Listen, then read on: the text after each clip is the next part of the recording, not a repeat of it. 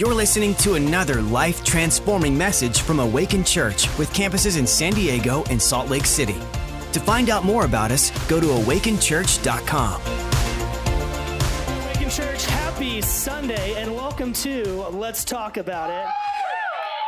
Hello. We've got a live crowd here and live streaming, Facebook, however we're doing that. We're excited that you're jumping online and viewing as well. Want to quickly kind of give a quick heads up about what tonight is going to look like. We're going to be focusing on and talking about relationships.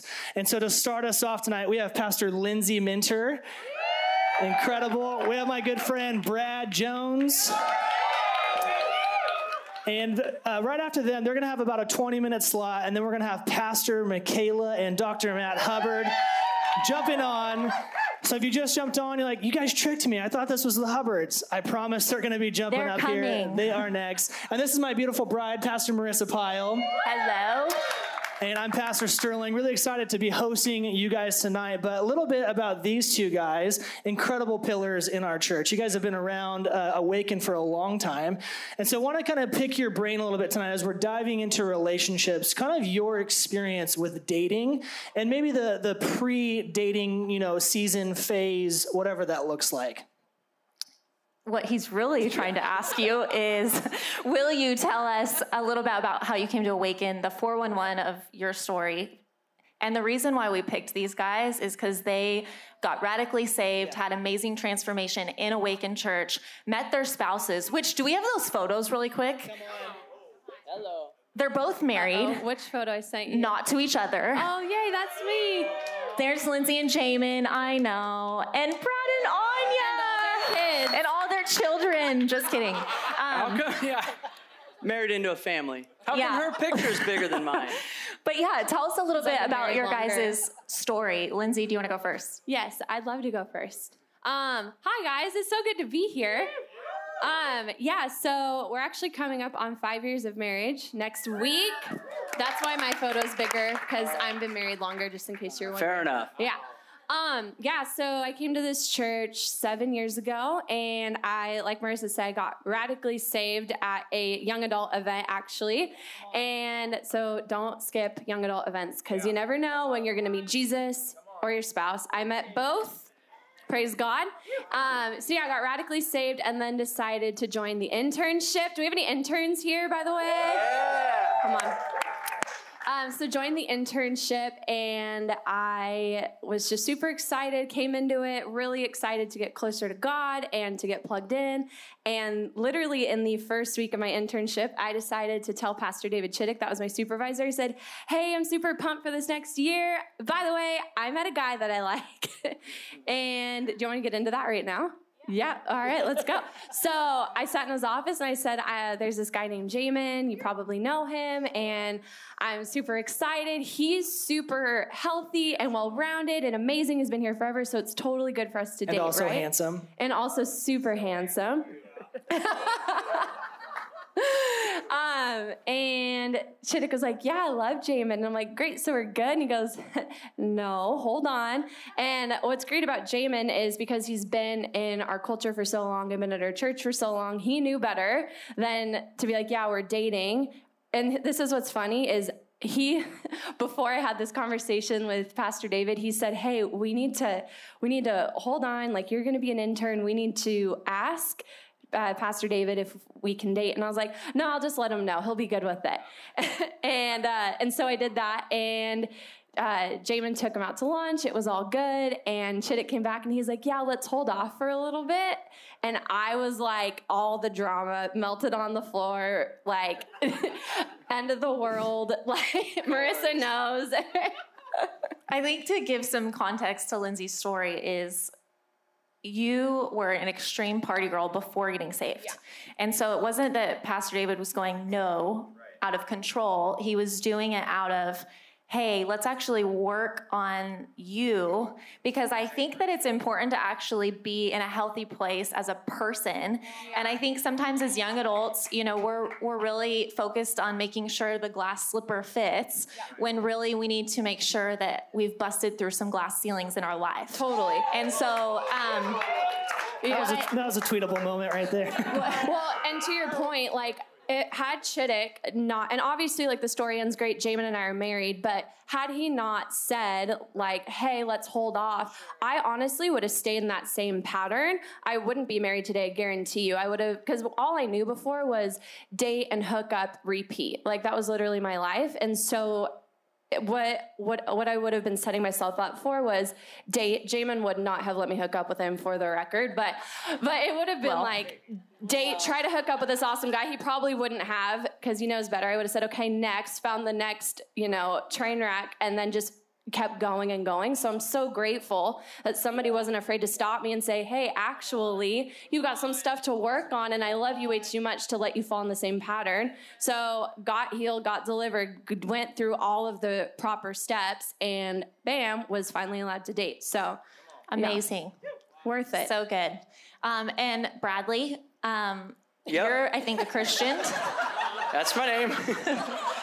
um, you're saved, yes? Yeah, it's last debatable. Time, last time we checked. Yeah, yeah, last time. My my story uh, kind of has to do with relationships and dating, actually. So I came to what was then oh, C three, now Awaken, obviously.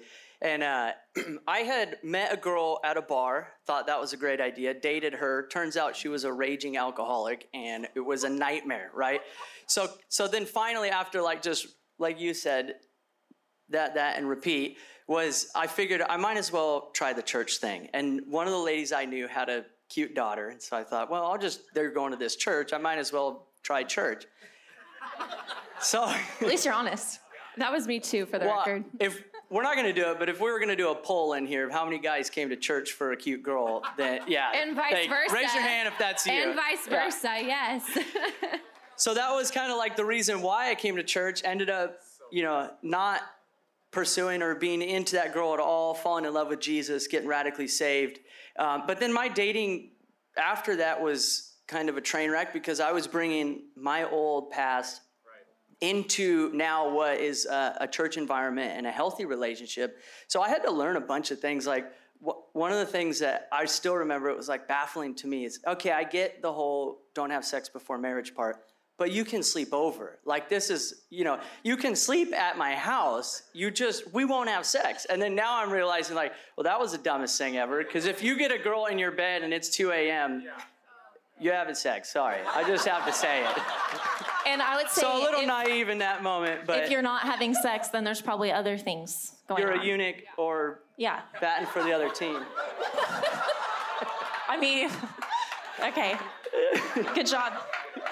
So my question for you, Bradley, is um, what does healthy dating look like? Because you went from years of doing it one way, the way the world would say is the right way, and then you come, yep. you get saved, and then you realize there's a new way. So what would you say to people that have maybe dated how the world would recommend, that have maybe gotten saved, but now they're relearning what a healthy relationship look like looks like? Yeah, so I... I had to do like what Lindsay said, um, and I think one of the main things about good, healthy relationships in church is listening to somebody who's leading you, your connect group leader, your pastor, or whatever, because I had a ton of blind spots. I didn't realize how messed up I was, and so now, once I had met this beautiful girl, my now wife, mother of my child soon. They're pregnant. Superstar, runway model. Um, so I had thought, oh, this is the one. Can I date her? You know, I'm talking to Pastor David, who was my pastor at that time, and he said, uh, hey, how about we just hold off a minute? So it was, apparently it's a reoccurring theme of Pastor David He's saying lied. hold he off. He likes to say no. And then us having great marriages after, so it works. But uh, he, he had said, hey, you know, I see a pattern in your life. Maybe you should uh, try counseling. And I'm thinking, like, I listened to heavy metal. I did construction. Like, I'm not about to go see a counselor right now. Like, what are you talking about? I'm so glad I did, too, because what I had realized was that my I had a major heart issue with my mom, who had passed away when I was younger, and never fully forgave her for abandoning me. And I didn't even know that I had that. But I could never, I would always allow people into my life to a certain degree, but then that last little vulnerable part, I wouldn't. So I'd end up using them or, or manipulating or all these things. So to fast forward, when I met her, I did counseling, I did all that, and then one night, my heart broke, and I'm weeping, and I and this breakthrough happens, He then, I go back to him months later and gives me the, the green light. So I say all that to say this part right here. I went a little unorthodox, kind of old school, but I think it was the best thing. It's actually the best thing I've ever done. Yeah.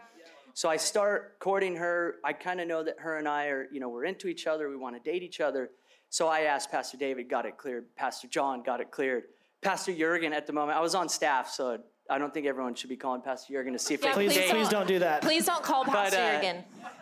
So I, I went through all the proper steps of getting sound wisdom into my life, and then I actually thought, you know what, if I'm going to do it this time, I want to do it right. And yeah. so I actually called her parents up and asked them if I could come over and, and talk to them. And so I get there to ask them if I can date their daughter. And it's like, it seems old school, but they're conservative. I wanted to do it right. You know, might as well set it off right. But here's the thing. So I'm I'm like as poor as poor can get at this moment. My truck driving there, it's an automatic, but you have to shift it from first, second, third, and then rev it up, and then let off the throttle, slam it into drive just so that you can get it into fourth to go on the freeway. It didn't have reverse, right? So I had to park on a slight downhill just so that I could actually get out of this place that they live. But I pull up, and it's this like majestic garden, it, four acres in Rancho Santa Fe with a giant iron gate. And I'm like texting her, I'm here. And her mom texts back, okay. And then it's like, bzz, this huge gate. And I'm thinking, I'm, I'm a total pile. Like this is, uh, like what am I even doing here? I almost left, but I went there scared in my boots, almost peed myself. Asked them if I could date her. Uh, they, they blessed it. And then we just continued to follow that path of doing everything right. Set boundaries. She never slept over. Um, we never had sex. And it was the greatest, like, hardest thing you could ever do. Anyone who says, like, oh, I'll just date someone and we won't have sex, it's super easy. It's like, no, it's not. It's not easy. It actually takes real effort to, to make sure you set boundaries. And so maybe we'll get into that. But uh, so, yeah, so I don't know, manning up and being honorable about it and not just like, not just trying to get the girl and date her and see where it goes and try it out or try it before you buy it. Like, be a man and do it. So dang. Good. Brad, do you, since you're kind of on the topic, do you want to talk about the importance of honoring a covenant? Um, yeah, and, sure. Yeah, go for it. Um, yeah, so it, it's kind of an old school word, covenant. We don't use it that much, but uh, if if you read in Genesis, when, when God talks about the Adam and Eve, man and woman, becoming one, becoming one flesh. And so when when you just start sleeping around or when you have sex with somebody, and even Paul talks to the Corinthians about it, he's saying how, you know, you guys understand grace and all this, and, and you're meant to be one with Christ, but he, he slams them. He says that, don't you know that when you join yourself to a prostitute, you become one flesh? And so this is something I had no, had no idea before church and before um, getting into deliverance and all that. But what happens when you join yourself to someone, whether you're married or not, is you actually, your souls become tied together. So a lot of times we're, you know, if you're going out sleeping around with a bunch of people, you actually have soul ties now forming with other people. And a piece of you is now all over and you wonder why you're lonely and you're missing something. And so what that is, it just, to kind of close the loop on it, maybe we can pray for some people after that have, because God's a redeemer, yeah. Yeah. Is that a soul tie, you connect yourself to somebody, but what it does now in an unholy covenant is it opens the door for uh, for the devil and for demonic things. So all of a sudden you're, you know, you start dating maybe this uh, alcoholic girl, and I seem to start drinking a lot and needing alcohol. Or all of a sudden you pick up anxiety and you're like, where is this stuff coming from? Well, it's coming from somebody that you've joined yourself with. So it's beyond just the conventional, you know, the, the church, like, don't have sex before you're married. There's actual, uh, a spiritual thing that God sees us as one. And so he wants a holy covenant, because in that, it can be a beautiful thing. Outside of that, it, it can be dangerous. And the interesting thing is you usually don't see it until later, but what you're actually doing is you're dishonoring yourself, you're dishonoring that person, you're dishonoring God, but eventually you're going to be married, you're going to have a spouse, and you're going to have to reveal that part of, of your past and your history, which isn't fun, right? But what you're doing is you're actually dishonoring even your future marriage, the covenant that is going to come. And so I think a lot of times the church will will draw the line, hey, don't have sex before marriage, right? And it's a big blanket statement, but won't actually dive into, hey, here's why. why. We know there's actually, this is going to cause a lot of pain in the future. There's, you're going to have to undo things. You're going to have to have God show up supernaturally, redeem those things. That's yeah. why we're explaining all this. We want to save you the trouble now, explain that line, not just have a blanket statement of, hey, don't have sex before marriage, because then there's no reason, there's no compelling reason for you to not engage in that unless you know what that reason is. Yeah. Yep. So good, babe. Well, even really quickly, think about it psychologically. So my wife, Anya, uh, was uh, an orphan in Russia. Her, in six years old, her mom left her in a hospital with her brother. Uh, people that she's known close to her left her. She comes to America finally. She gets her first boyfriend. He cheats on her. The next boyfriend's a, a train wreck. So what guys do, and especially in the construction world, is, oh, you know, she's a psycho, blah, blah, blah. They, but what they don't realize is that, say I broke that covenant, say I broke that promise to her that we aren't going to have sex. We break that. Now we go into a marriage. I'm working out of town. She finds out, you know, say the guys go somewhere, strip club or something. I tell her I didn't go. She doesn't trust me. Because why? I've already broken one promise. I've already broken something sure. special. So beyond the spiritual, like mentally and emotionally, for us, especially guys as leading, you, you have to do everything you can to build her up and to unload as much baggage as we have for each other going into a marriage. So it's priceless to not. I would say this, even putting this emphasis on that exchange between two people. If if you, you know, you stand up in, you know, in, at a marriage altar and there's a pastor there and you say a bunch of words and you make this exchange, you say, I do, and you both get a ring and then you walk away, you sign a piece of paper. Technically, what the Bible says is you're not married until you consummate that marriage, until you're actually physically involving yourself sexually with that person. So to think about it like that, if if the marriage ceremony, it's legit, right? It's awesome. It's great to have that exchange. You need to sign, you know, I love Marissa enough. I got the government involved. There's a piece of paper that says that we're married. We have a marriage license. But actually what sealed that, what initiated the covenant, was that exchange between two people. So just to, to paint that picture for you, that's how important that exchange is. That's how important that interaction with another human being is. So awesome. I'm going to change the subject a little bit, but I remember when I was growing up, my mom would always say to me, I can tell you the success of a marriage, and obviously this is a summary, so there's don't throw stones at me. But she said, I can tell you the success of a marriage based off who is standing at the altar with the bride and groom. And I said, well, what do you mean? And she said, well, I can see the health of a great relationship based off the amazing friendships that they have in their life. And um, so I want to talk about that a little bit, because this is a question we got sent in on the Instagram, and it says, I'm, if I'm a girl and I take an inventory of my friendships and I have way more male friends than I do female, why is that? And does that matter? It does matter. Um, or vice versa. Yeah. And I would, and I was actually thinking about this on the car ride down, like, cause I remember at one point in my life, I was like, well, I just don't do girlfriends. It's drama. It's this and it's that. But I actually think that that's such a covering for a deeper void. And so if you're in here and you're like, well, I don't like being friends with girls. They're annoying. But what is that? Like, I'd actually challenge you to think, what is that? Who hurt you? Who betrayed you? What, you know, what happened?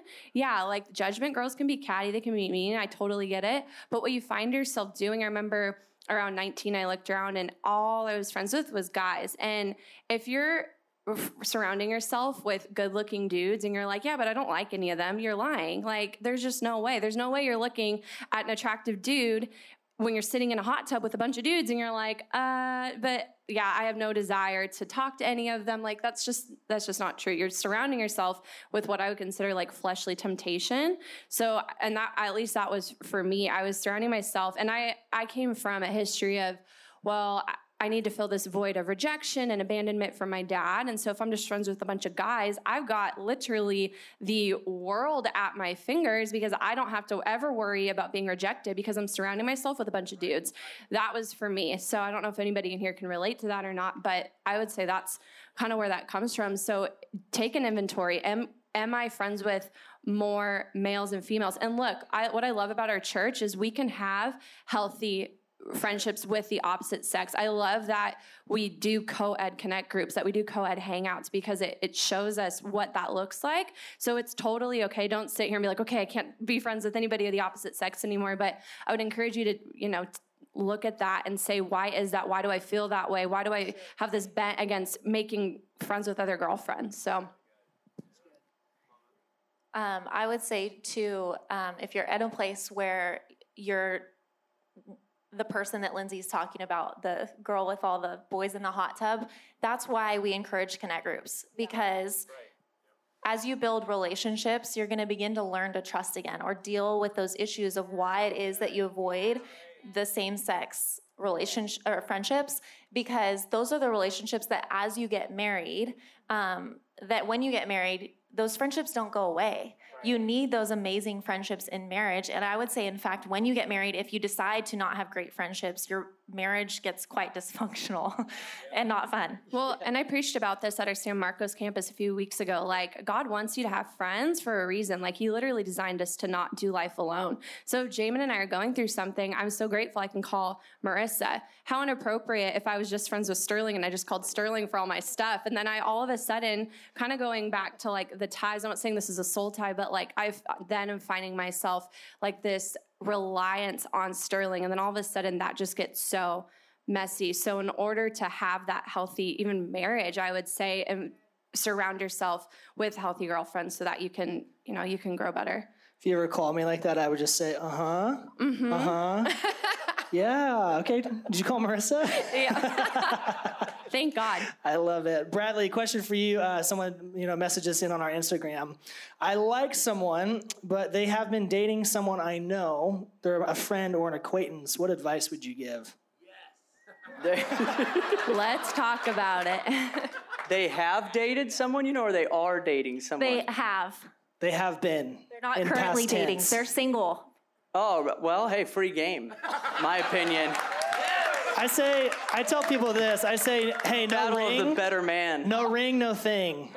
Yeah. No, I would say. Uh, That's why Marissa and I are up here to. I mean, a, a, a more, a better answer, let's say, yeah. is depends on how close of a person this is. But if it were me, um, I would, I would probably. If you guys decide that you do like each other and you want to pursue this and it is a friend, obviously bring it up to them and ask them, hey, you know, we're we're feeling a certain way or whatever. I want to ask her out. Like, is that okay? Would you be okay with that? I, again, my mindset or my fallback is in any moment, how can I man up? And so if, if going up to the person instead of trying to avoid it and just like go sneaky, I mean, how many people have done that? You just, yeah. you start dating all sneakily and then all of a sudden it comes up and, and it's a nightmare. And so then you guys aren't friends anymore. So if you want to save the friendship, maybe just go talk to them. Yeah. If you don't really like them that much, well, whatever. I would, I would say too, the reverse of that is as Christians, we do this weird thing in church where it's like, oh, I told all my girlfriends that I liked him, so now none of them can like him. And it's like this weird dibs yeah, thing. Like and I'm like, we don't, other. What are we doing? Like, stop. Um, the other weird thing that people do, and this is not geared towards anyone specific, but I've heard it like twenty times in twenty twenty-one, which is a lot, is people go on a date like two times, and then all of a sudden they're like, oh, God told me that we're going to get married. Yeah. Okay, I know, I know. But I'm telling you to stop. That's weird. And even if God did tell you that. Even if you hear that, how much write it down and don't tell her. Is it, how much cooler is it two years later to say, hey, when we started dating, I felt like I heard X, Y, and Z instead of two days later. Two years, two days, which one's going to be more powerful? Two years later, you actually married her, you put yeah. a ring on her finger, you live in the same bed, all of that, right? You get to tell her later, hey, two years ago we started dating. God told me, I heard that, I thought that. That's way more powerful than two days later. And less creepy. Even if you think it, just don't say it. Totally. I mean. We don't care. Yeah.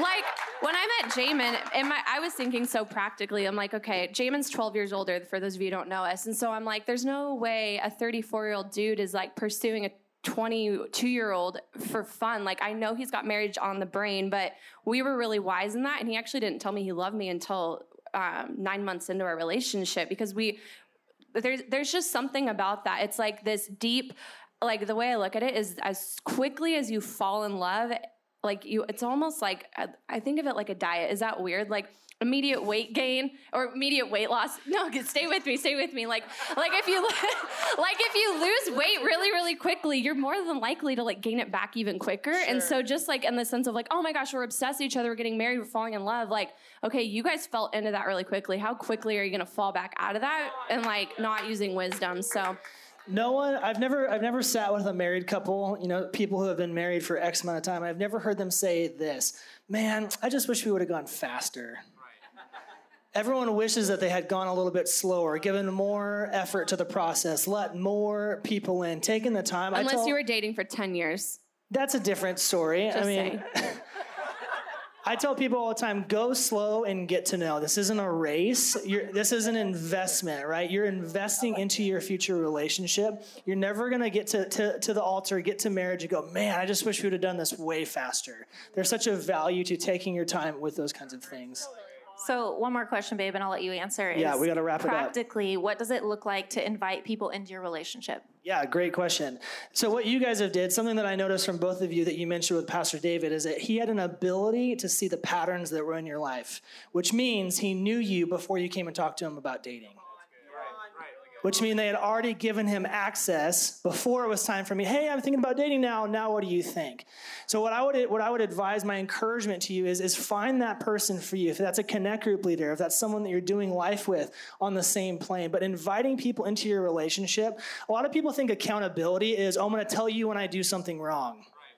That's actually not what accountability is. Accountability is, is, hey, help me make sure that I'm making great decisions. I'm going to let you actually see what's going on in my life so that if I start going off, I trust you enough and I know that you love me enough to help put me right back on the same track. That's good. And that person has to be someone that you know and trust has your best interest in mind. They have to, you, there, there's this relational equity that has to go into that. And I would say, you know, this is not ten people. This is maybe one or two people.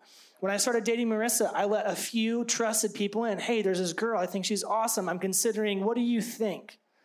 You had to meet everybody. Yeah, when when I started dating Marissa, I had to meet all of her friends. I was like, are you guys like scoping me out? Like, what's going on? They were, but you know what? That was actually that was actually a good thing for me because I, I immediately saw, okay, she has friendships, she has relationships that actually care enough about her. Listen, who you end up marrying is the second biggest decision you make in your entire life. First decision is to follow Christ. Second decision is who you marry. Your entire life flows through that, where you live, how you live, the children you have, how you raise them. There are so many decisions that come out of that. We want awakened young adults. We want people in our church and in our city to have freaking killer, killer marriages. And I'm telling you, I'm telling you, it starts before you're dating. It starts before you're dating. Find those people now, invite them in. Hey, at some point, I'm going to be interested in someone. When that time comes, I'm going to involve you. And I'm not going to inform you about what I'm doing. I'm going to inquire and listen for wisdom. That's good. Great job. Well, we're going to um, swap out Bradley Jones and Pastor Lindsay, and we're going to welcome up the Hubbards. So can you guys put hey, your hands these guys together hand. Come for on. These two? You guys are amazing. And we're going to welcome up Doctor Matt and Pastor Michaela to the stage. Jam- uh, Jamin and Anya, thank you for coming with your spouses. You guys are amazing. Hello. Welcome. Hello. Hello, wow, everyone. This thing got intense quick. Oh, my gosh. I know. You guys already like... I mean, I heard so- the word eunuch in the first three minutes. I'm so uncomfortable. I don't even I thought, know. I don't even oh, know how to spell that. It's going to be chill tonight. Some people are asking, what is a eunuch? I can see over their head. I didn't even know how to spell that word. Oh, my Hey, goodness. you sh- you should definitely know this amazing couple. This is Pastor Michaela and Doctor Matt Hubbard. They just do a few things uh, with all of their extra free time. They are campus pastors at Awaken Church. They are generations leaders. They are missions leaders. There's a little chiropractic office down the street just called True Chiropractic. I know you guys had nothing else in the world going on tonight. Thank you so much for coming. I want to honor these guys. Let's honor their time yes. for being here. So awesome. We're happy to be here. This is one of our most favorite things to do. Is to talk about marriage. We have a lot of funny stories. I We're going to give you wait. really practical things tonight, but also you will laugh. Who watched uh, Fireside Chats with them? Okay, it's a little taste Back of that. Back in COVID quarantine time. I told my husband, I'm like, let's just pretend like it's a Fireside Chat. Yeah. We're all yeah. here. Something about that. Let me see real quick. How many uh, people are dating in the room? Okay. How many married couples in the room? Okay. How many people are single, ready to mingle? And ready to mingle. Yes, right. I saw some girls. Hands go down when you said Anytime, the mingle. I know. This is so weird to me. You should give them a little more time to look around Let the room. Your yes be yes and no be no. Dear Lord. They're like, I'm single, but I don't want to meet anyone. Do you notice that some people worship differently? They're just... You know, it's amazing. You know, if I did something like this in a secular place, you just, it gets a little rowdy. Listen, we're a real church. We're going to say real things. And, and you're real people. You're men. You're women. You have hormones. ninety percent of you are horny right now. And, and the other ten percent is lying about it, so. Yeah. Do you guys need or a moment? They've been married I mean, a long dear time. Lord. No, I'm honest. Okay, you're yeah. fine. Hey, can we speed this up? Yeah. Yeah. yeah, yeah. forty minutes, babe, it's on. I mean, we can wait thirty seconds. Is that in a high five or? No, oh. I don't know what to See, do with it. What Doctor Matt doesn't know, what Doctor Matt doesn't know is Pastor Michaela is secretly on our side. We're gonna move oh, this chair probably over here. True. I don't want to start. We're, we're, we're all friends. We're all goodness friends. Gracious. Listen, they were dropping great knowledge. I just want to. Uh, we're coming out of the gate strong, but to give you a little context before we we get you know into this. You know they're interviewing us, right? I know. Okay, just but I just sure. want to give them context to this yeah. interview. Mm-hmm. Lands yeah, where it needs great. to land. Perfect. So I met my wife at an airport, Hello. and um, you know, basically she Wait, was at I San Diego Pastor State. I need Michaela to tell about the hair flip thing. That's no, the most important. Need yeah. We need to hear. We that. need context. We tell this story good together. So when he gets to that part, I will model. Keep it. going. Wow. So I was at an airport. I was flying to Vegas for just to go for a one day, hit a goal. I'm in the goal setting. Let's go out there, celebrate. I saw this little cutie. Our flight, our flight was delayed. I saw she was over there getting frustrated. She looked angry. And um, basically, I, you know, probably had a drink and was had a, had a book. And I was like, man, I need to go sit next to that girl. I'm like, no, nah, I'm not going to. But then I saw these five guys, also from San Diego State, sitting there talking about her. So I just was listening to the whole time. Every one of them was just piping off who was going to be the guy to go listen. Finally, I was like, I can't, I can't handle these punks anymore. So I just walked over, sat down next to her, and started chatting with her. And I noticed him right away when I first got to the airport, not because I was attracted to him, but because he had hair like down to here. He wanted to be like Keanu Reeves, so he, and he just kept going like this. I was I'm inspired like, by the movie why Point Break, guy okay? Not stop walking. fifteen years ago that dude was in, but here's the deal. He now won't you have stop a kid named Maverick too, huh? Hey, second date, second date. His, I made you get your hair cut. She yes. goes, if you're into me, we got to do something about that hair. I'm like, let's cut it right now. So her sister was in cosmetology school. I said, do it right now. So in her apartment kitchen, uh, that's how committed I was. But I said, here's the deal on the Southwest back then. It was, um, it wasn't, it was A, B, and C, or is that it now? Yeah. Yeah, it was A, B, and C's, not the whatever the numbers it was. So I go, listen, I'm a C, you're an A. Save me a seat. I'll buy you a drink on the plane. And she goes, I don't even know you. And I said, I know, but here's your alternative. Those five guys over there that are who the, they're creepers, or that large person over there, or you can sit next to me and you're going to get a free drink out of it. No matter what, you win. She goes, okay. So listen, I got on like the last person to get on the plane here and up. She saved my seat. I go, all right, I'm in. But then I sat down, and I said, oh, when I asked her, will you save my seat? She goes, listen, I have a boyfriend. Help you, men. I said, I didn't ask you if you had a boyfriend. I asked you if you could save me a seat. My mama said if there's not a ring on it, it's not a thing. It's not a thing. So I'm just Man. doing what my mama told me. That's so good wisdom She right saved there. me the seat. The rest is history. And then I found out later she was dating like three different guys. She had a trauma, you know, long-term. I wasn't saved. She wasn't saved. Disclaimer. And listen, I was just evangelizing. This guy. Missionary dating. Invited, it's true. I will say, missionary dating is not the right way to do it unless you know exactly what you want. I'm nine years old. I knew exactly what I wanted. And I did make this commitment. I said, I'm inviting that girl to church. And I said, listen, for all you know, you could be the devil. But church on Sunday if you want to go. And uh, she came on Sunday. She got saved on her first Sunday. And then afterwards, Pastor Jürgen beelined right to me. I'm thinking to myself, because I grew up in church, and I was the inappropriate dater, black sheep in my family. So that's why I got lots of, you know, good nuggets to talk to you about, what mistakes not to make. But I sat there and I go, oh, crap. Here comes Pastor Jürgen. And he's about to give me the speech you probably shouldn't date her. She just got saved, spiritual maturity. You brought this heathen in here? Yeah. No, he wasn't thinking that. He he literally was so proud. He walks up and he goes, did you see it? Michaela raised her hand and goes, I'm like, I know. You probably don't want me to date her, huh? And he goes, are you an idiot? She's gorgeous. You need to date her. I'm like, oh, oh yeah, that's what I meant. Really? You want me to? I, she knows nothing about the Bible. Oh, that's it. She'll become friends with Pastor Leanne. Don't worry. They'll B F F it. She'll be in no time. Matter of fact, you won't even be able to keep up with her. I'm like, oh yeah, we'll see about that. Still the case. Yeah. So the rest is history. And then our dating life was hilarious. And, uh, you know, I had a lot of religiosity, I had a lot of stuff, and I had multiple bad, relate not multiple bad, I only had one psycho relationship, and it was right before her. That's why I said, oh, I need to take time off dating. That's why I was like, she could be the devil for all I know. But then what happened, she came, she got around Pastor Jürgen and she got around the right friends, and she had the toughest decision. She had to leave four party girls. She was part of the Fab Four of San Diego State. She had to make a decision. Do I choose them in that party lifestyle? Or do I want to choose God? Yeah. And, you know, and I think uh, an interesting thing, I wrote down some of these verses. In John fourteen fifteen, it says this, if you love me, you'll follow my commandments. What I loved about her heart, she got saved and then ran after Jesus. And what I loved about her, she wasn't going to church for me. She may have come, but she was coming because of Jesus.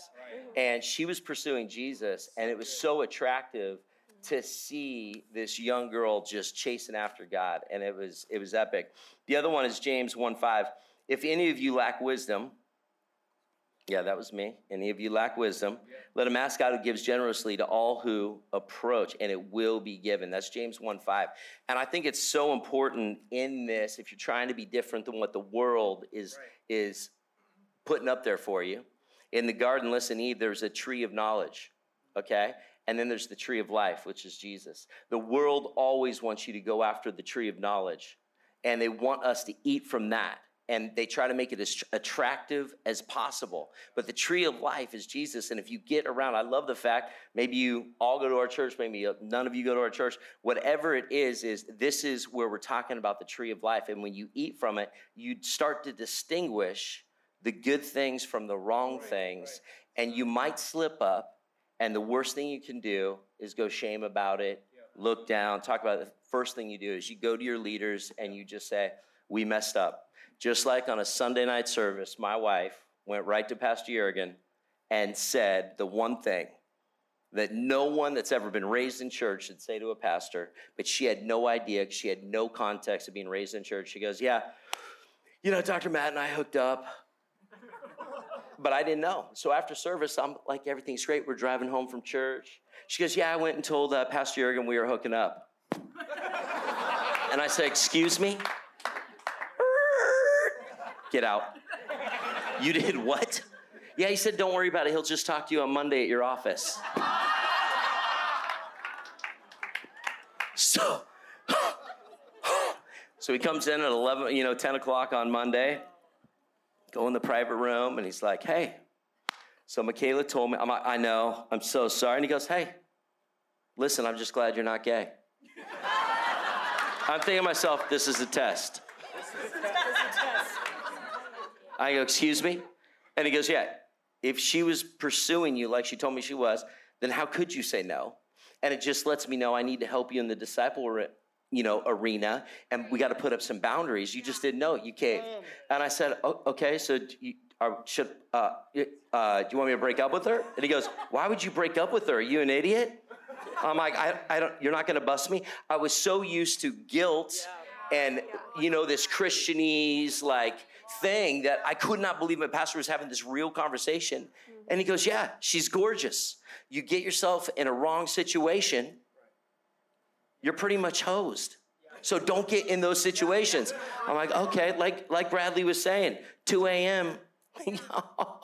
brings up my nice verse. It says First Corinthians six eighteen, flee from sexual immorality.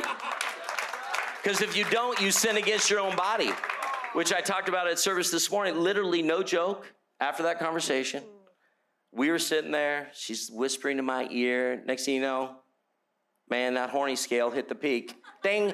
I just got up and I got out. I'm like, I gotta go. I gotta go. She literally got up and says, you're not going anywhere. You're gonna have sex with me. And I said, no, I'm not. No, I'm not. And I'm running out the door, trying to get the keys out of my pocket. Ding, ding, ding. And I'm calling nine one one, which was Pastor Jürgen. Pastor Jürgen's trying to have sex with me. Run to your car. Run to your car. Don't look back. I get in my car. I'm driving, driving. Call me when you get home. I get home. I, I lock the door. And he goes, turn off your phone. She will tempt you. That's how we stayed pure. It is true. But you're making me wow. look so bad. No, I'm not it's making you okay look bad. It. You didn't know. And Pastor Jürgen was trying to teach me to have spiritual maturity. Here's the deal. We then came up with our horny scale. And if I... We did. What's scale. Wrong with you people? You're so holy. I'm trying to help you people. Scale. It's one a scale. Ten. And then ask us questions, but real quick, one to ten. You're answering one to all ten. Of them. Okay, one to ten. So if we were sitting there, listen, there's certain days a month you know she's a zero. So we had nothing to worry about. Oh, oh, I can't. I'm a doctor. We're going to talk about it. So she'd be a zero on Let's a couple talk days, about it. Maybe a one, but we're still not going to go there. And so I had nothing to worry about. I could blow in her ear and tell her she was hot. I, it doesn't matter. Nothing's going to happen. But then maybe I'm having a rough day. She's not going to ignite it. Hopefully. But we're sitting there watching a movie, and she'll just do one little brush, and I'll be like, oh, that three went to a five. And she goes, oh, you were, you look so good in worship today. I'm at a seven. Don't ever use that as a line. I know, I know. It's horrible. You would never it's horrible. Say that. And then whatever it was, it could be a t- I need to know the minute I hit seven, yeah. pour hot or cold water on me or get up and go. And no joke, we had rules. So sometimes I was a three, she was a seven. So I'm rock solid, I ain't moving. Sometimes she's a three, I'm a, I'm a nine, I'm a twelve, whatever I am. You know, she's not moving. But sometimes, you, now it became a game, I'm gonna try to move this thing. You just gotta know when to shut it down or get out. Yeah, right. Because if you don't know, like she's the one, then just like you said, here's a book on soul ties. Every person that you've had a sexual encounter with, I don't care if it was all the way or some of the way. The minute you start to get sexual activity, you've created a soul tie, and it messes you up. And if someone would have told me this in church, that you can create soul ties with everyone that you have sexual encounters with, and you wonder why the world is going crazy. You know, and I'm thinking to myself, there's a real book on it, all biblically based by Michael Pitts. You can order it on Amazon. It will help you and freak you out to the point where if you just got to have fear of the Lord not to do it, because you can't use the spirit of self-control, which we all have been given. And then you got to, like a muscle, work it out. Just pretend you're Weatherford on the spirit of self-control and work that muscle. Otherwise, read a book, put the fear of the Lord in you. It's like, man, I got to break off some soul ties. Otherwise, that's how we create drama in our future life. Bottom line is that practically helped us putting up boundaries. And I would straight up tell her, I'm a six, don't do that again. She'd be like, babe, you do it one more time, I'm going to run out of here like that first time. And I'm going to call Pastor Jürgen. He's going to talk to you on Sunday.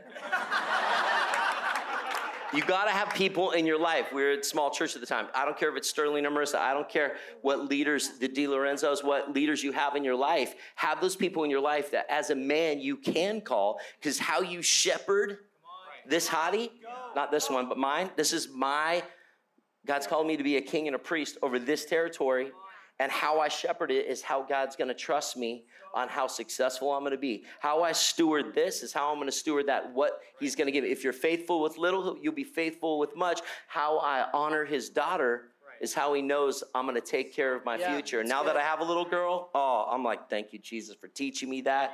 Yeah. And thank God for incredible shepherds. Pastor Jürgen and Leanne did, didn't shame, shame, shame us, helped me understand the reasons why to wait until marriage since I was newly saved. And then they just said, let's hit the reset button. You guys are going to get married, and I think we had six months left till our wedding. Hit the reset button for the next six months. This is why. This is what you to do practically. And we committed to that. And our marriage has been so blessed because we decided to do that and wait and until t- after the reset. Yeah. Wait until marriage. She was a horn dog, so don't tell me you can't control it. Oh, my Ouch. Gosh. But that, I'm not saying that in a bad way, babe. I love it, and I appreciate it. You just it. Called me a dog. I no. want to do this. I want to do this. Dear God, help us. If you're a dude, if you're a dude in the room, raise your right hand. Just raise your hand. If you're a dude in the room, say, it's my responsibility, it's my responsibility. You are the one to put the boundaries in place. You draw the lines. You put the borders up. You have that hard conversation. Hey, girl, check it out. Super into you. Don't get confused. But we're not we're not kissing laying down. You're not hanging out here till two a.m. If and when this starts to move towards that, you bet we're going to tell on ourselves. We're going to get people involved. But dudes, it starts with you. It is your responsibility. You are the catalyst. You are the one who initiates that conversation. That is not the girl's job. You're so good, you know, and and to see years later, you know, at the time it wasn't funny. Like, she honestly didn't get, because she was newly saved, why she couldn't have sex with me, which is hilarious to think about now. Back then, I was like, oh my gosh, is this a dream come true? But, like, I can't fulfill the dream right now. How fast can we get married, you know? And so when Sterling was saying, no, just go slow in the roll, I'm like, I don't know. Don't don't preach to me like that. I was like, man, I got to hurry up. Let's go. I knew she was the one for me. I was older, so I, I had the understanding. I dated a lot. I knew what I wanted, and I knew. Um, it's not like God spoke to me or anything. I just knew because I was older, and I had that understanding. I was just trying. Now I go, how fast can I convince her? Right. So she yeah. knows. And you had a Pastor Jürgen in your corner. I did. Yep. He's probably fasting for me. Thank God. I have a question just while we're talking about um, marriage and sex. Um, if, say you've got a couple in here that's married, and this whole idea of having soul ties with people maybe that they've slept with in their past prior to being married, because I think sometimes people don't realize how that can affect your, your marriage, your intimacy, your ability to actual, actually connect in, in marriage. What would you say to somebody that maybe is like, I didn't even know I needed to deal with my prior spouse life? Yeah, we we both experience breaking soul ties, so we want to pray for you. We have ministry t- team at church. You guys have connect group leaders. Um, you can fulfill them on the best way to go about getting the prayer. But if you have had sexual relations in the past, you want to get every soul tie broken. And it can be more dramatic for some people. And for others, it can be a simple prayer um, on the altar or in a private space. But I think the biggest thing for me was just that it wasn't just my little secret that I had inside of me. Being able to share my past with someone and get ministered to um, and have those soul ties broken, release so much freedom within me. Um, and again, hit the reset button on what my sex life should look like, and help me realize that um, the way that I was going about sexual relations was really unhealthy and more from a place of insecurity than anything. Because again, daddy issues, um, my parents been divorced three times, so just a lot of brokenness in the past. So it brought massive healing so that we can break the curse of what was over the generations. Um, and our job now is to break that and to not let those generational curses continue down our family line. Yeah, on soul tie especially, you can have a soul, if a, if a guy or a female's been caught up in a pornography, you can have a soul tie to that. Masturbation creates soul ties. So it's super unhealthy. And it, so you could say, oh, you know, I haven't taken... No, no, no.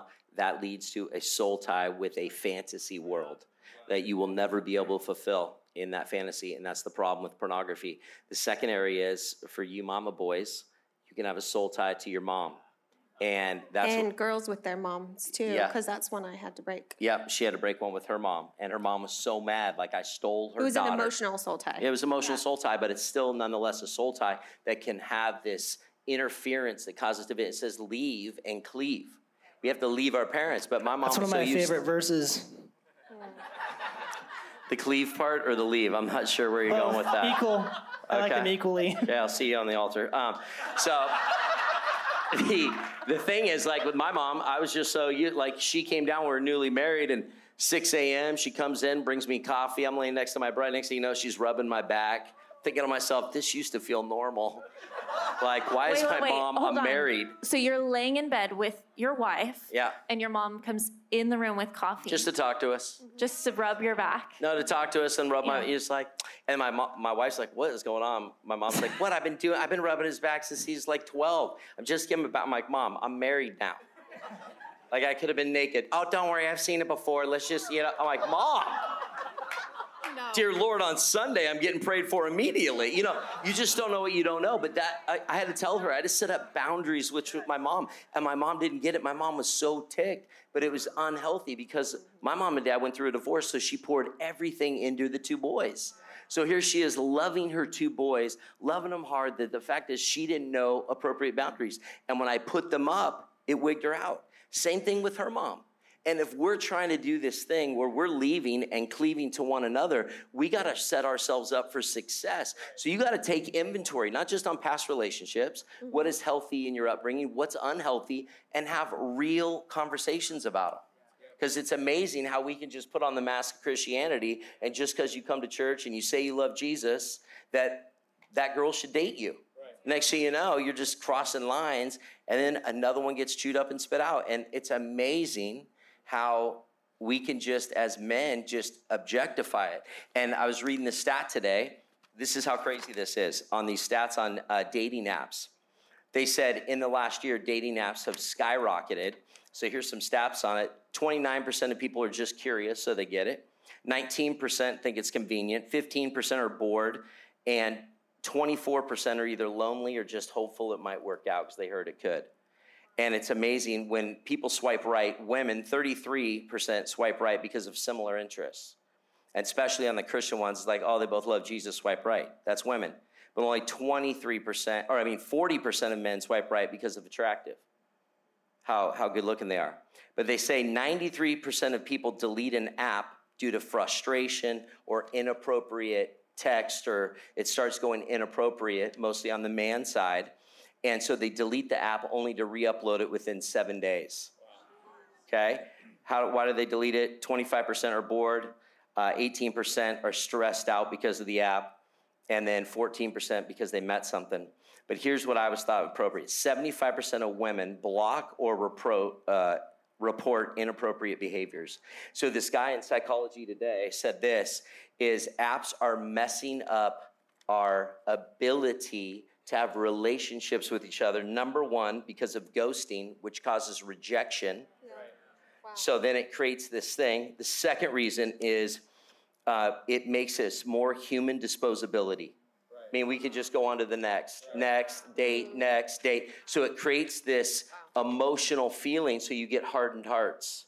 And then three is anonymity. So you start sending the right. penis pics and think that's appropriate because you're not going to say anything. So you'll send it. I'm thinking to myself, wanna, that's the generation we're in. Right.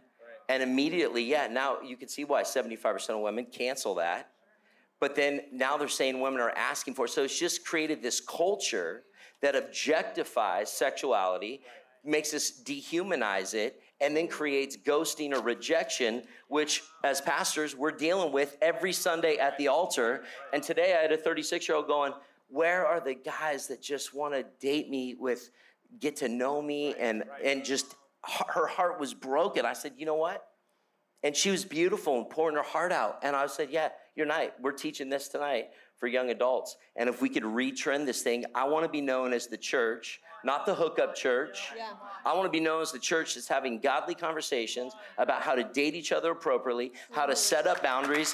If we mess up, let's fess up, and let's build something radical that's never been done before, because we want to be the church talking about it. Yeah. And the one thing I want to talk about, if you're a dude and I find out you're sending a uh pic, I will stalk you. I'll send Pastor Tom Foster after you. Yeah, yeah, no, I'm not intimidating. My whole thing is I'm going to call Tom Foster and bring him. You ain't and scared that, of me, but I got friends. And and that's why we encourage you guys to get into a connect group, because you're not just going to like relearn everything because Doctor Matt said stats. You need people that can come alongside you, that can help you make better decisions. And that's why you go to a Merge conference. So come on. There you go. Okay. Question, next question. I'm dating and I find myself in a similar scenario that I don't want to be in, or I attract the same kind of person I don't really want to be with, aka I'm in a cycle. How do I break it? I'm going to hurt feelings. You are attracting where you're living and the standard that you're accepting.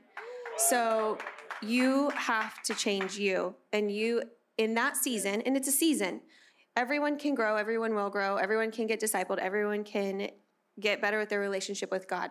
Um, but if you're not liking the type of men or the type of women that you're attracting, I would take a look in the mirror and say, what do I need to change about myself? What areas? Ask your friends. If you look in the mirror and you're like, I'm pretty dang good looking, there's nothing I need to change, then ask your friends. Ask your friends, what do you see in me that needs to change? What do you see in me in my personality or my characteristics that I need to change in order to tra- attract the type of person that I want to be with? That's my nice answer. Now for the mean answer. Are you guys enjoying this so far? Um, Come on. Why aren't you two clapping? You're not enjoying? Okay, that's fine. Is it something I said? No, I'm joking. Uh, I'd just rather go really, really real. Um, you girls that go on a date and then don't tell them the truth, you're actually causing more of the problem. So I'd rather you just be honest and be like, hey, I want to let you know, X, Y, Z, in a nice, honoring way. But just don't ghost a second date. Don't pretend you're going to go on a second date and then ghost them and then ignore them, and then they'll repeat the same behavior. Right. Yeah. You know, just help a brother out. If we're all Christians and we say yeah, yeah, yeah. we're brothers and sisters, we all love Jesus, then tell them the truth. Right. Wear deodorant. Like, I'm not, I'm not, I don't have chemistry with you. It's it's okay to say that. I literally, when I was in my prime of dating, I would, you know. In my prime. Do it, go. Why is that funny? You're almost in prime. I'm not in prime.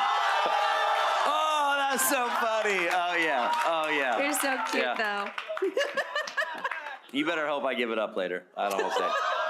So, wow. Okay, where was I? So listen, in my prime of dating, here's the deal. I would go out and I would be straight up honest. So my philosophy is, why why would a guy, and the millennials, I just read the survey today, said it's too expensive to date, so I don't. I just game. That's going to help you.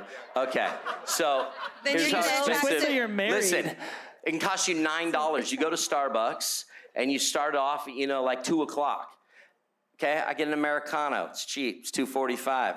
She probably wants a latte. It's five ninety-five. I'm in this thing nine bucks. As fast, if it's going well, I drink it slow.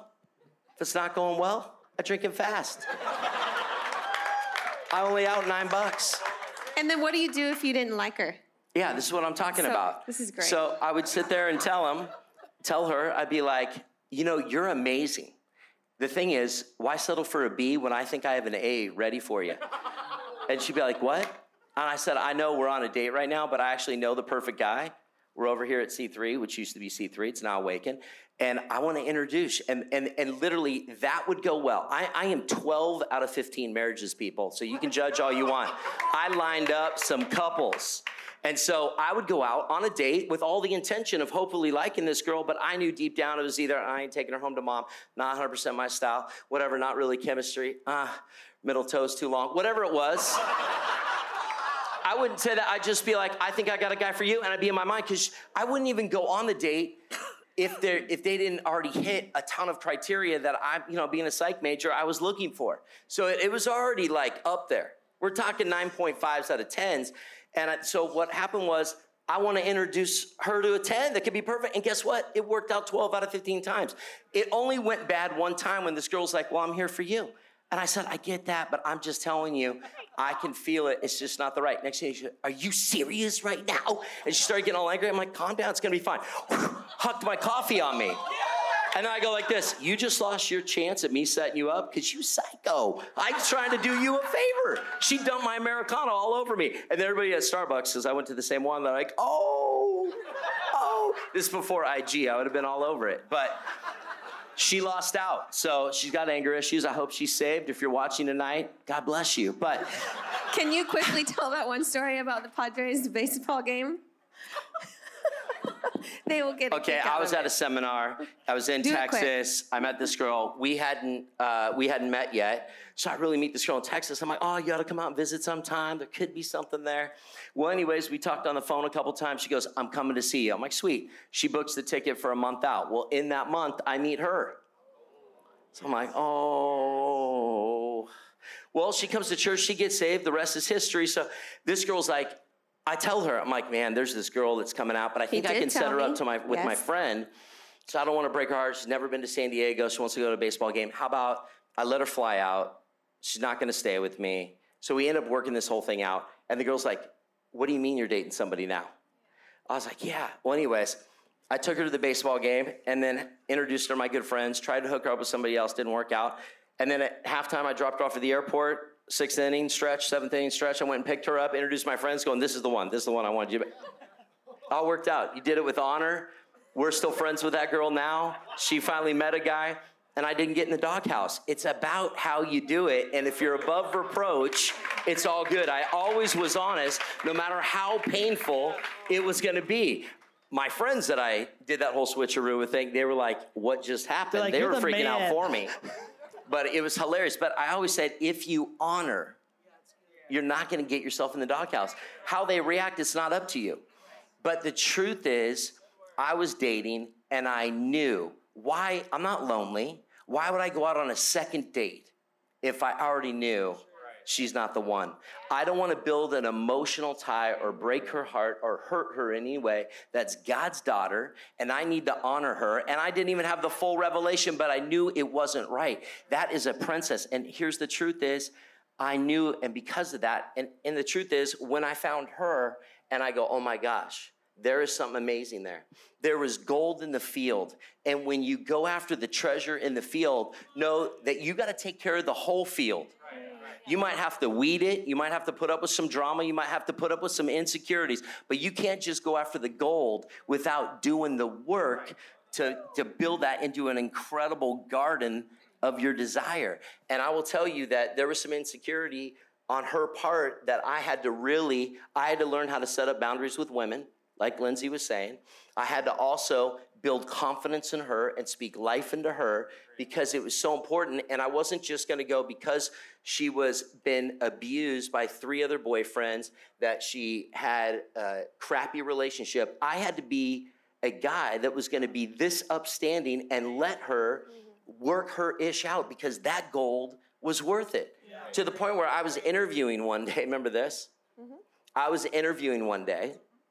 Um, someone from my office, and I was interviewing like thirteen people. And I finally just told my assistant, I said, I got to go to Starbucks. Send the next one over there. And this is how the devil works. Starbucks right on Convoy. I'm sitting there waiting for my next interview. Interview comes in, little cute girl. We're sitting there talking, fully business. And of all the Starbucks, of all the places, in all of San Diego, her B F F from college that lived in L A happened to stop by there, walk in, knowing we were fully dating like a, a year or so at the time, and walks by me and goes, Matt? And I thought to myself, oh, Lord, here we go. I could just see the look on her face. Oh, yeah. Next thing you know, my girlfriend's calling me because she got her coffee and left with a little snicker on her face, left, and then all of a sudden my phone's blowing up. It's my, it's my girlfriend. I sent her to voicemail. But now she's calling and calling, and I could just tell now, here we go. So I answer, hey, what's up, babe? And she's just going to town on me. What are you doing at Starbucks with a hot girl? What are you doing? I'm like, oh yeah, the interview's going great. I ignored the whole thing. And I'm pretending, I'm pretending this thing is fine. I'm like, no, baby, it's great. Oh yeah, I'll let you know how she is. On the other line, it's this. Oh yeah, I'm gonna drive down there right now and take you out. What are you doing with another girl? I was so feisty. Alina just called me. Oh yeah, you don't think I'll drive down there? I'm gonna come meet that girl right now. Calm, baby, yeah, I love you too. Oh yeah, you wanna meet her? Oh great, come on down. All right, thanks, baby, thanks. Ah, click. Interview's over. Who is that? Oh, that was my girlfriend. She'd love to meet you. But I'm going to tell you, I loved it because she was passionate. I just knew that was from old wounds. And I had to raise my man bar up to lead her because I knew the treasure in the field. You can't just say, my number one pet peeve are couples that go like, we're breaking up. And then tomorrow they're back together. And then they get in the fight. I'm breaking up with you. I told her one time, because we were in a, we were driving the car. She was just in my ear. And she goes, you know, I'm going to break up with you. And I said, okay, just if you do, just let you know I'm not one of your little boyfriends that's going to come back tomorrow. You break up to me, I'm going to take, let your yes be yes and no be no. I know you're holding new to this word thing, but that's Bible. And I'm not coming back. And, and she goes, what? I said, I don't do drama, but I love you. I understand you're mad at, and it's okay that you are mad at me, but we'll work it out. That's what we do. so I can work it out. I said, I know, but just before you say your next line, you say you break up with me, I want to let you know, to me, that's impermanent ink. Because how you do anything is how you do everything. And I'm not going to be a couple that, one, we're not going to curse at each other and call each other names. To me, there's no honor in that. And God can't honor what you don't honor. And the second thing is, I'm not going to play this game. And so she stopped, got quiet, didn't talk to me, got out of the car. And it worked. And it worked. And here we are. And here we are. But I think there's too many couples, the world, that tree of knowledge, you get in a little fight and you don't work, you break up and you get back together, break up. And how you're setting yourself up for is what that marriage is going to look like.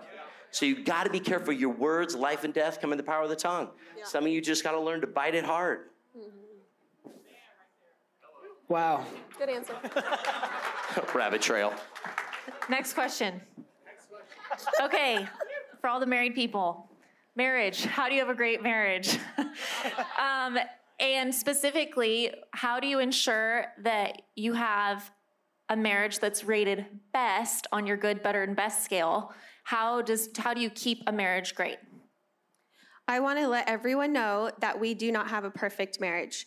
We argue, we fight, we have fun, we have highs, we have lows, we have real conversations. It's not always like this epic dream come true. Just to put that out there. It's a dream come true on my yes. part. Okay. So cute. But it's my you, turn, Matthew. But cute. Here's, here's what we do. We have date nights every week. We have a lot of fun. We do a lot of adventures together. Um, we ha- are learning to communicate better. The other day we were in a fight and all of a sudden I, we looked at each other and had this smirk like, I think we're both laughing at ourselves right now. Like we're being so stupid. Um, but I have had to learn not to take myself so flipping seriously and just take a chill pill on quite a few things. Um, we are so different. It's ridiculous. Like God brought together the most opposite people I think that he could find and put them together. And somehow every day we're making it better and working the things out and ironing, sharpening iron and all of those great things. Um, but honestly, like we have set our marriage to be the priority in our household. And we've done that since dating. We've had a date night every week since we started dating and all through marriage for fifteen years. Um, there's been seasons. We have three kids. So there's been all the seasons, hormonal seasons and pregnant seasons. And we have businesses. We're in ministry. Like we have all of these crazy things happening, but marriage has to be the center of it because all of that flows out of the health of our relationship. And I'm also not afraid to say that we will go to counseling when we need to. And we just interviewed our counselor at San Marcos last week. If you want a podcast, it's incredible. Um, but we have just found so much value in that, living in the pace we do, to be able to have someone to talk to that can help us practically break down what's actually going on. And I think what happens in uh, a good marriage is I honestly don't care what other people think. I care what she thinks. So, like, like to me, counseling, it's coaching. I've been under coaches my whole life. It's just one more thing of, dude, I need coaching in this. You know, marriage license is the only one you don't have to renew. I have to renew my chiropractic license, real estate license, my pilot license, my driver's license. Every license except marriage you don't have to do continuing education for. Why wouldn't I go get some coaching? Why wouldn't I talk to Pastor Jürgen and Leanne? Why wouldn't I come down to the altar and say, Jesus, help me? You know what I mean? It's like we get so Christianese about it. We don't want to talk about what's going on. And, and I will tell you this, because my revelation lately has really been, I'm talking friendships. Mm-hmm. And if you're married in this room or you're single and you have a group of friends, how you do real friendships matters to me. Yeah. And to me, we're not a country club just like, hey, yeah, love Jesus country club. You know, this isn't a membership. We're working life out. And it's amazing how many people, the church and the, the, the stats in the church for divorce are the same in the world. How is that possible? Mm-hmm. We got Jesus. We have the Holy Spirit. You know why? A bunch of fake people. And you got a bunch of friends that aren't really friends. So if your friends are struggling, or if let's just say you're single and there's four or five guys that hang out together and you're not calling each other out on dishonoring women, that's how you're going to be in marriage. What kind of friend is that? You know, my friends would never treat a woman like that. You know why they wouldn't? They wouldn't have the huevos to do it in front of me. And if I found out, I'd straight up call him out on it. I'm like, bro, what are you doing? That's not you. God's giving you a spirit of self-control. So if he gave you a, That's not you. So I said, there's something in your world that's broken right now. Let, let me speak into it. And it's, you know why I do that? Because I love him. Yeah. He's my freaking friend. You know what people don't do? People that don't do that, to me, I don't want that type of friendship. That's a shallow, lame friendship that the world offers. It's like eating candy all the time and you're gonna get cavities. Like, I want deep relationships that we guard one another, we protect one another, we're a brotherhood. And if we're a brotherhood, then I'm gonna speak into your life. And it might feel prickly, you might be mad at me a couple days, but you know I love you, and you know I'm gonna call it because I want the best for your life. And she is the best thing for your life, so suck it up, buddy. And if you don't do it with your friendships now, you'll never do it when you're in marriage and one of the dudes in, you know, your circle of friends is doing something in marriage you shouldn't be doing or looking at porn. I'll be like, bro, what are you doing? Like, I love you, man, don't ruin your marriage. Don't ruin your legacy with those kids. That's real friendship. Instead, we're like, oh, yeah, well, I wanted to, but I didn't want him to get mad at me. Then he's not your friend anyways. I know so many people in places of authority that don't want to, like, have people, because we all care about, we want to be liked. We wanted to be needed. We wanted to be known. And you're sacrificing integrity when God's just trying to say, iron sharpens iron. I put you in that dude's world so you could speak into it. But they're not leveraging that influence. So what kind of influence are you? Whoa, check it. Look at him. He's certified on Instagram. Who cares? You know what I respect is when another guy can call his brother out and they're still friends at the end of the day. That's how we better one another. And girls ought to be doing the same thing. And when girls start getting catty and talking about, oh, my guy did this guy, some girls got to step and be like, hey, why don't you pray for your dude instead of talk about your dude? We got to stop the drama and just be real friends. And then how you do anything is how you do everything. That's how you have a rad marriage, because we have rad friends. That's so true. Love that. I actually had a, a revelation before I got married about not settling. And so this actually plays perfectly into how do you main, make sure that you have an awesome marriage, right? I think that's a, a big kind of generic statement that people would make or would want, right? I want an awesome marriage. But I remember before I started dating Marissa, I refused to settle with who that person would be. I refused to, to have anything less in my life than the absolute best that God had for me. But uh, marriage is kind of like golf is how I think about it. No matter how good you are at golf, you can always get better. You can always get better. There's always a, a next level that you can get to. There's always a greater intimacy that you can achieve. There's always, you know, a better way to communicate. It's always there. And I think what happens a lot of times is people get content, but they're never like satisfied mm-hmm. with where their marriage is at. Contentment is good, but if you're not satisfied, that's actually a really powerful fuel to help. Okay, I got to get motivated. I've got to be to actually do the steps to help make my marriage better. It's just not going to just happen out of nowhere, right? You have to actually put the work in to make it better. The same season I experienced before I got married was I'm not going to settle. I took it to my marriage. I'm not going to settle. I'm content with my marriage, but I'm not satisfied. I always want it to be better. So good, babe.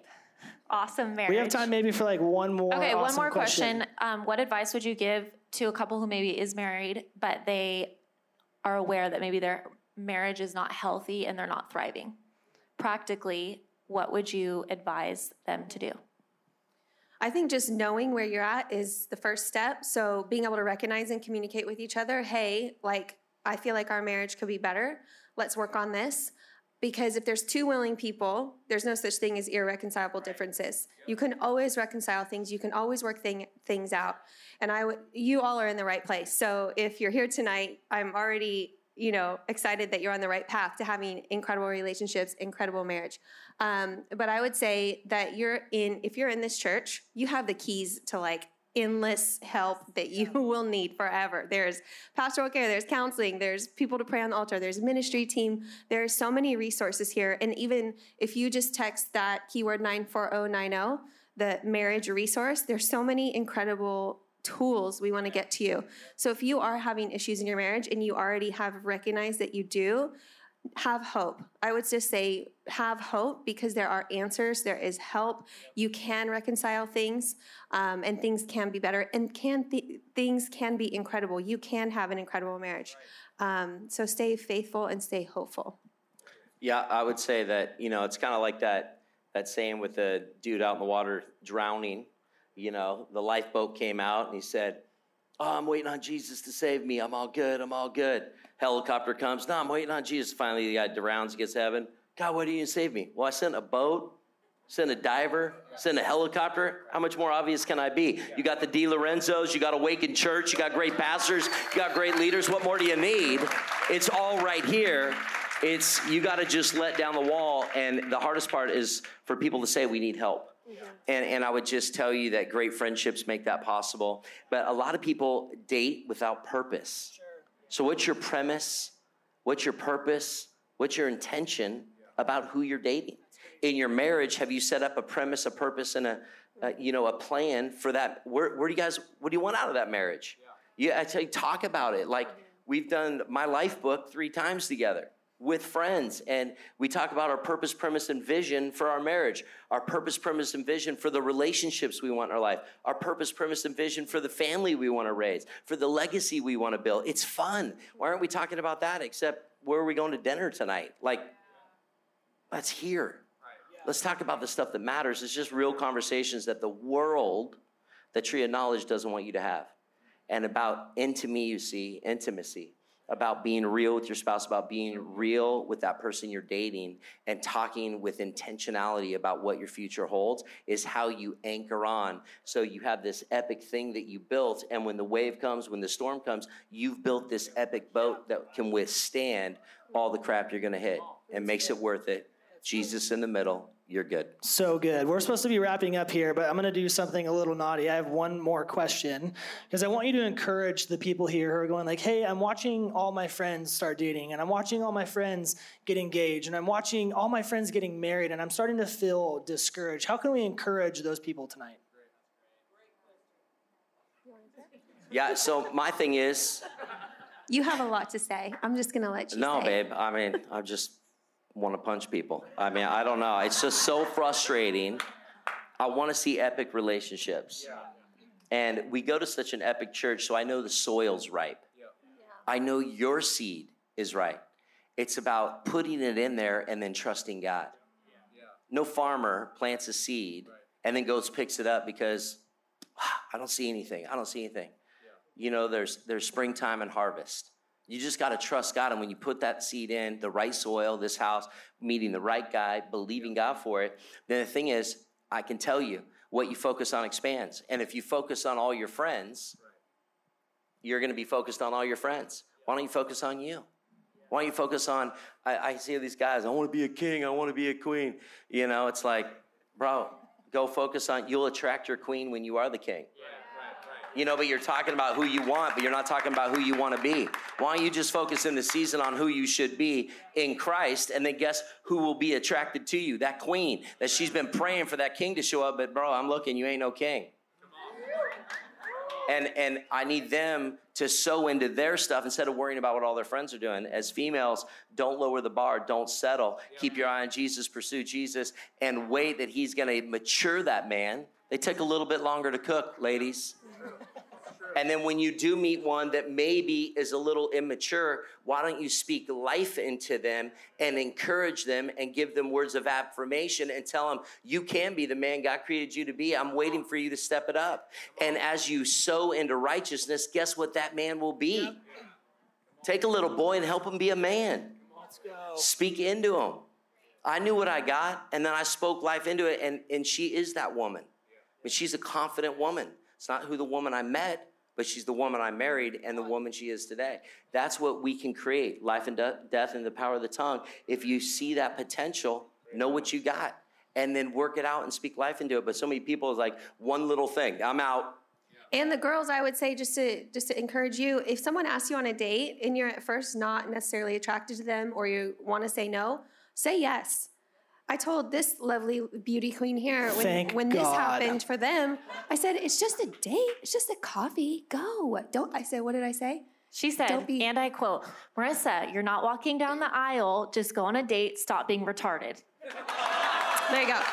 So, girls, just go I on always, a little coffee always date. I always have a special place in my heart for Pastor Michaela. Yeah. It's true. I remember that. I'm like, oh, wow. But here's the truth. She wasn't attracted to me at that airport. And the truth is, I just went and got a haircut for her. So I, I just scaled it up. You know what I mean? It's like, whatever. She said, you need to work out. I'm working out. I hired Mitch. Like, what else you want me to do? Dear Lord, I'm doing it. You know, I grew a beard. She didn't like it. I shaved the beard.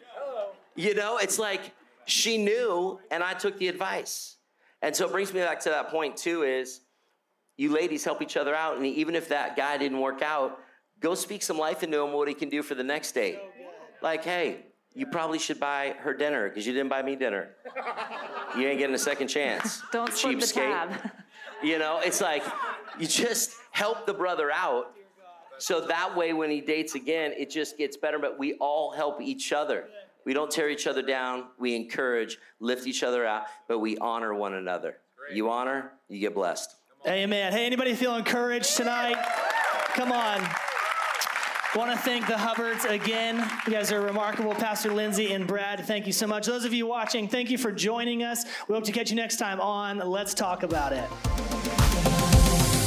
Thanks for listening. To find out more about our locations, team, and what we do here at Awaken Church, go to awaken church dot com.